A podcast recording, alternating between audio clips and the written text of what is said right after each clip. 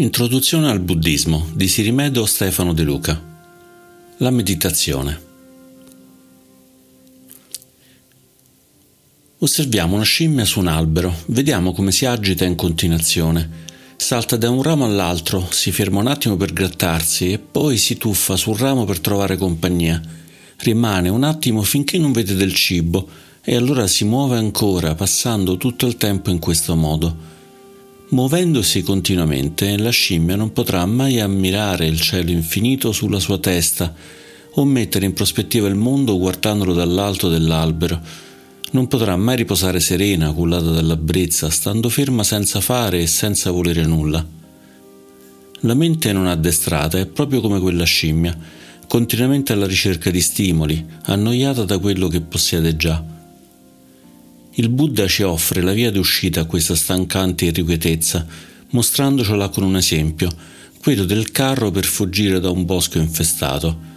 Sentiamolo nelle sue parole. Risuona con una schiera di ninfe, ma è infestato da un gruppo di demoni. Questo boschetto è chiamato illusione. Come si può scappare da esso? La retta via è chiamato quel sentiero e senza paura è la sua destinazione il carro è chiamato infallibile, dotato di ruote di stati salutari. La coscienziosità è il sedile, la consapevolezza è la fodera. Il pilota lo chiamo Dhamma, l'insegnamento, con la retta visione che corre davanti. Ogni uomo o donna che dispone di un tale veicolo, per mezzo di questo veicolo si è avvicinato al Nibbana, all'estinzione. Samyutta Nikaya 1.46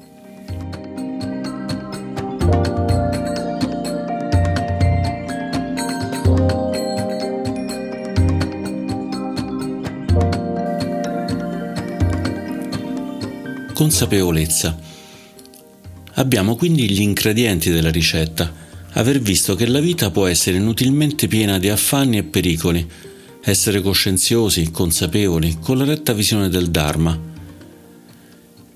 Il primo aspetto è la prima nobile verità, l'esistenza di dukkha, e la retta visione è proprio riconoscere la validità delle quattro nobili verità come propria guida nella pratica spirituale. La coscienziosità Hiri è la semplificazione della vita, evitare le azioni non virtuose e in questo contesto è quindi un richiamo a Sila, alla moralità. Ma andiamo ad osservare con attenzione l'ultimo elemento, la consapevolezza. La consapevolezza è uno dei punti essenziali dell'insegnamento del Buddha. Il corrispondente termine pali, sati, racchiude in sé molti aspetti riassunti da Bhikkhu Analayo in questa definizione una presenza apertamente ricettiva che consente una piena assunzione di informazioni, risultando in una qualità vigile della mente che facilita la chiarezza e il raccoglimento tramite il monitoraggio, nel momento presente e senza interferire, della ripercussione interna ed esterna di ciò che sta accadendo. Del libro Mindfulness in Early Buddhism. Si osserva il mondo così com'è, nel qui e ora, permettendogli di risuonare in noi senza sforzo e senza bloccarlo, senza giudicarlo in nessun modo. Ma per arrivare a questo obiettivo sarà opportuno e necessario praticare la meditazione.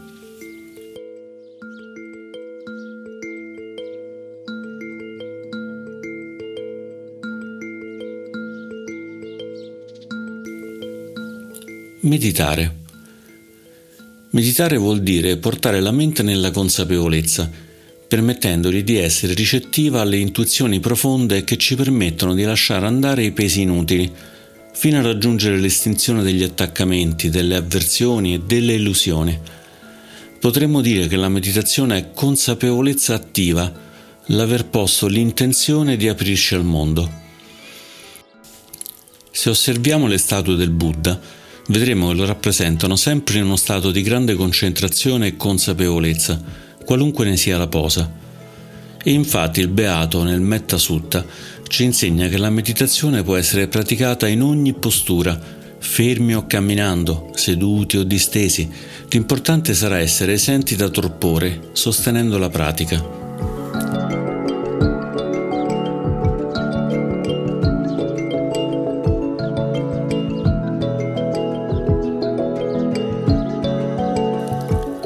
La meditazione nell'ottuplice sentiero. Nell'ottuplice sentiero vi sono due elementi che rimandano alla meditazione, la retta consapevolezza, sammasati, e la retta concentrazione, sammasamati. Di sati, la consapevolezza, abbiamo già detto.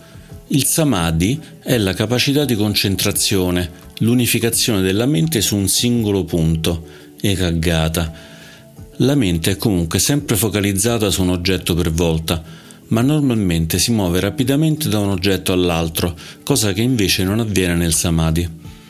Questi due aspetti, samadhi e sati, corrispondono a due diverse tipologie di meditazione.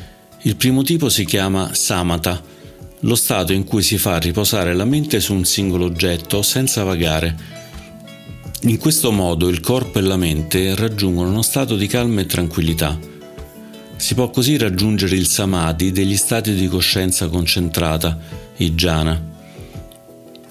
Il secondo tipo di meditazione è chiamato vipassana, in cui si indagano le attività fisiche, mentali e i fenomeni che si presentano nel momento presente. Permette di sviluppare la visione profonda, gli stati intuitivi in cui è possibile fare esperienza diretta della mente e del mondo, così come sono, nella loro natura transitoria e impermanente.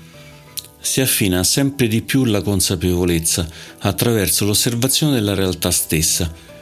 È proprio questa la chiave della trasformazione che porta alla liberazione finale, ciò che rende le meditazioni di questo tipo così importanti. Il monaco Ajahn Chah insegna che Samatha e Vipassana sono come il palmo e il dorso di una mano, inseparabili, quando è necessaria la calma si praticherà la prima, quando la calma sarà presente si potrà praticare la seconda. Sentiamolo dalle sue parole. La concentrazione, samatha, e la saggezza, vipassana, lavorano insieme. Prima la mente diventa tranquilla attenendosi a un oggetto di meditazione. È quieta solo mentre si sta seduti a occhi chiusi.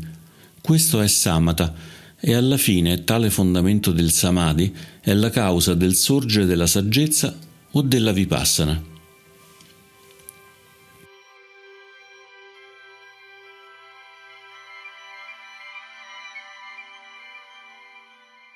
Il Satipattana Sutta il Buddha ha parlato delle pratiche meditative in moltissimi insegnamenti, i sutta, ma due di questi sono particolarmente importanti, dei veri e propri trattati sulle tecniche più utili.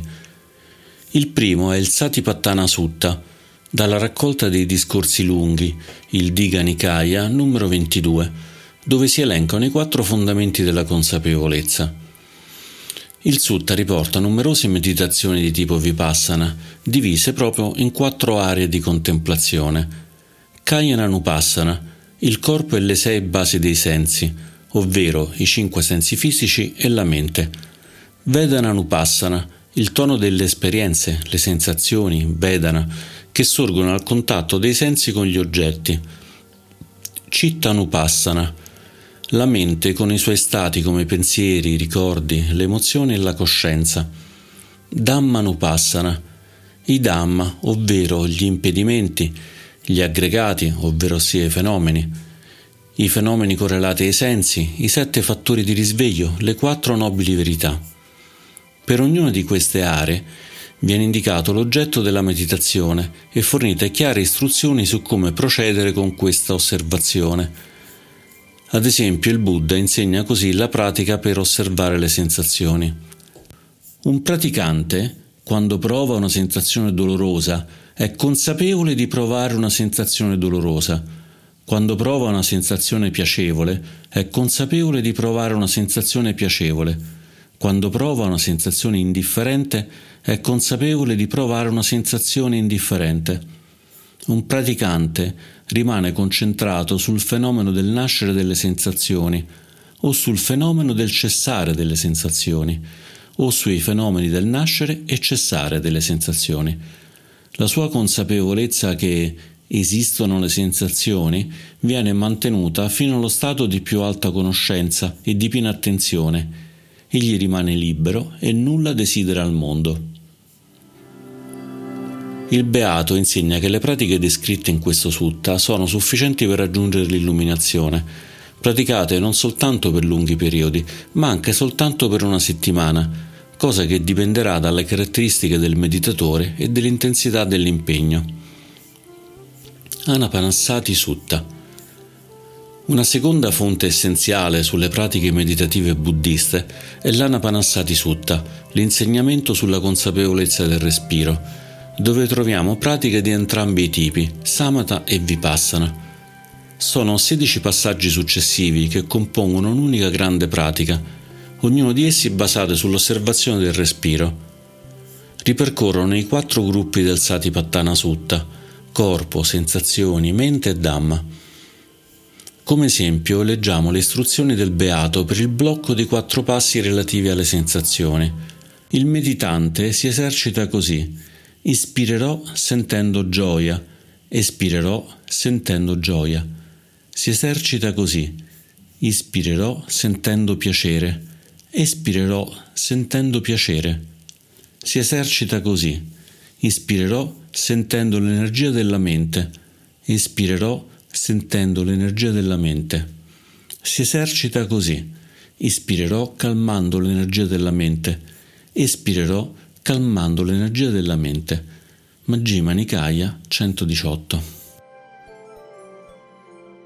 è un vero e proprio percorso in cui si sviluppa prima la calma, la gioia e la felicità, la serena tranquillità, sulla cui base si può sviluppare l'osservazione profonda è la pratica che il Buddha preferiva per se stesso e che considerava così importante da definirla la casa dei Tathagata.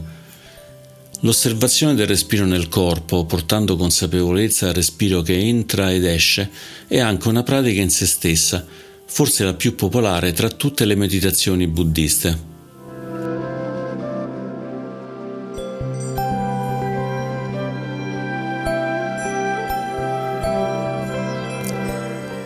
Metta Sutta.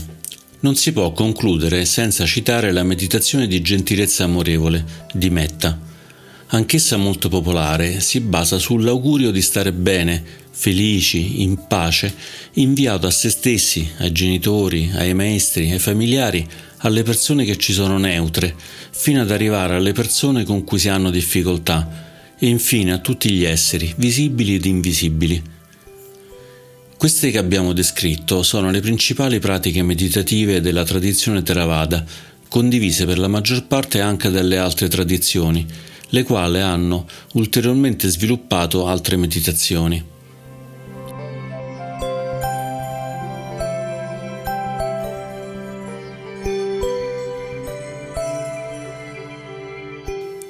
Come praticare?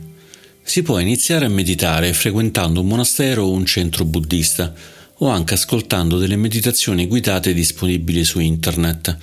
L'importante è praticare. Anche una breve meditazione quotidiana può portare benefici incredibili, permettendoci di avere una mente più stabile, con la quale potremo essere più attenti a quello che accade nel nostro corpo, nella nostra mente e nel mondo. Inizieremo in questo modo il processo verso la saggezza, apriremo il cuore verso la gentilezza, la compassione, la gioia per i successi altrui, fino a poter serenamente accettare con un sorriso le cose che si presenteranno, belle o brutte che siano.